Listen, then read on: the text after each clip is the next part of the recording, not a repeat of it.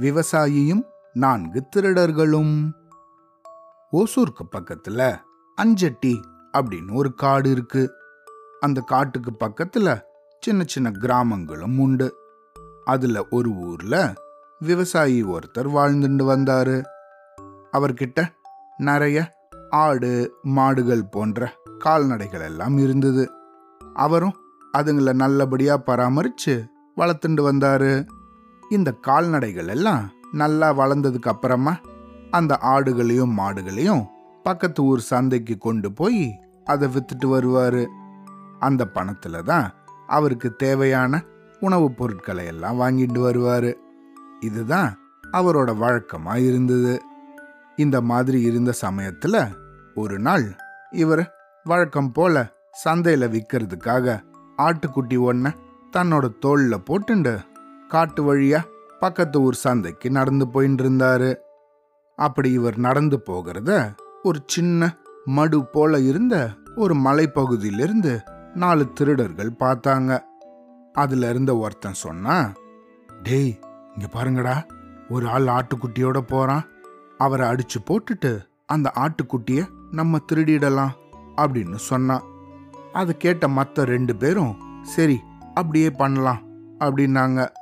ஆனா இவங்கள கொஞ்சம் புத்திசாலியா இருந்த அந்த நாலாவது திருடன் சொன்னான் டேய் இங்க பாடுறா அவரு நல்ல கடினமா உழைச்சு நல்ல தடகாத்திரமா இருக்காரு. அவர்கிட்ட நம்ம வம்புக்கு போனோம்னா அவரே நம்மள அடிச்சிடக்கூடும். அதனால அவரை அடிக்கலாம் வேண்டாம். நான் ஒரு திட்டம் சொல்றேன். அதுபடி செய்யலாம். அப்படின்னு மற்ற மூணு பேர்கிட்டயும் ஒரு யோசனையை சொன்னான் அதை கேட்டதுக்கப்புறம் மற்ற மூணு பேரும் சம்மதிச்சாங்க. அந்த திட்டத்துப்படி முதலாவது திருட இந்த விவசாயி பக்கத்துல மெதுவா நடந்து போனான் அவர் பக்கத்துல போனதும் அவரை பார்த்து அடடா ஐயா என்னது இது? ஒரு நரிய போய் உங்க கழுத்துல போட்டுட்டு போறீங்களே. அது உங்களை கடிச்சிட கிடிச்சிட போகுது அப்படின்னு சொல்லிட்டு தன்னோட உயிருக்கே ஆபத்து இருக்கா மாதிரி அங்கிருந்து ஓடி போயிட்டான். இத கேட்ட இந்த விவசாயிக்கு ஒரே குழப்பமா இருந்தது. என்னடா இது? நம்மளோட ஆட்டுக்குட்டிய நம்ம எடுத்துட்டு போறோம். இவன் என்னடான்னா நரிங்கிறான். ஹ, ஏதோ வளர்றான் அப்படின்னு சொல்லிட்டு அவர் மாட்டுக்கும் நடந்து போயிட்டு இருந்தாரு. அப்போ இன்னொரு திருடன் அவருக்கு எழுத்தாப்புல வரா மாதிரி வந்தான். ஐயோ ஐயா என்னது இது? ஓனாய போய் உங்க கழுத்துல எடுத்துட்டு போறீங்களே. கடிச்சிட போகுது இது. ஐயோ எனக்கு பயமா இருக்கு. அப்படின்னு சொல்லிட்டு அவனும் அங்கிருந்து ஓடி போற மாதிரி நடிச்சான்.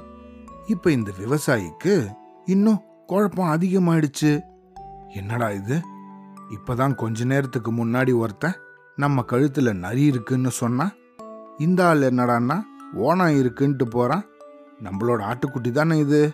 அப்படின்னு ஒரு தடவை தன் தோல்ல இருந்த ஆட்டுக்குட்டியை இறக்கி அதை நல்லா உத்து பார்த்தாரு. ஆட்டுக்குட்டி தானே? இதை ஏன் இப்படி சொல்கிறாங்க சரி ஏதோ சொல்லிட்டு போகிறாங்க அப்படின்னு திருப்பியும் அதை தன்னோட தோளில் போட்டுண்டு பொறுமையாக நடக்க ஆரம்பிச்சாரு. இப்போ அந்த மூணாவது நாலாவது ரெண்டு திருடங்களும் சேர்ந்து இவருக்கு முன்னாடி நடந்து வந்தாங்க. அப்போ அதில் ஒருத்தன் டேய் இங்கே பாடுறா இந்த ஆள் கழுத்தில் கழுத புளியை எடுத்துட்டு போயின்னு இருக்கான். நல்லா கடி வாங்க போகிறான் இன்னைக்கு. நமக்கு ஏன் வம்பு? வா வேகமாக போயிடலாம். அப்படின்னு ரெண்டு பேரும் ஒன்னா சேர்ந்து கடகடன்னு நடக்க ஆரம்பிச்சாங்க. அவ்வளோதான் இப்போ இந்த விவசாயிக்கு குழப்பம் முத்தி போயிடுச்சு. அச்சச்சோ இது ஏதோ வித்தியாசமான மிருகம் போல இருக்கு. நம்மளோட ஆடுன்னு நினச்சி நம்ம இதை எடுத்துன்னு வந்துட்டு இருக்கோம். ஒவ்வொருத்தருக்கும் ஒவ்வொரு விதமா காட்சியளிக்கக்கூடிய மிருகம் போல இருக்கு. நமக்கு ஏன் வம்பு? நம்ம கிட்ட இருக்க மற்ற ஆடு மாடை வச்சு சமாளிச்சுக்கலாம் அப்படின்னு நினச்சிட்டு அந்த ஆட்டுக்குட்டியை அந்த காட்டிலேயே இறக்கி விட்டுட்டு வேகமா ஓடி போயிட்டாரு. இந்த விவசாயிய மறைஞ்சிருந்து பார்த்த அந்த நாலு திருடங்களும் திரும்பவும் அந்த இடத்துக்கு வந்து அந்த ஆட்டுக்குட்டிய அங்கிருந்து எடுத்துன்னு போயிட்டாங்க. இந்த கதையிலேருந்து நம்ம என்ன தெரிஞ்சுக்கணும்? நம்ம ஒரு விஷயத்துல உறுதியா இருந்தோம்னா வேற யாரு என்ன சொன்னாலும் நம்ம குழப்பம் அடையக்கூடாது. நம்மளால ஒரு விஷயம் செய்ய முடியும் அப்படின்னு நம்ம முடிவு பண்ணிட்டோம்னா உன்னால முடியாது. இதை ஏன் பண்ற? அதை பண்ணு அப்படின்னு ஒவ்வொருத்தர் ஒவ்வொரு மாதிரி சொல்லுவாங்க. அதையெல்லாம் நம்ம காதில் போட்டுக்காம நம்ம பாட்டுக்கும் நம்மளோட வேலையை தொடர்ந்து செய்யணும்.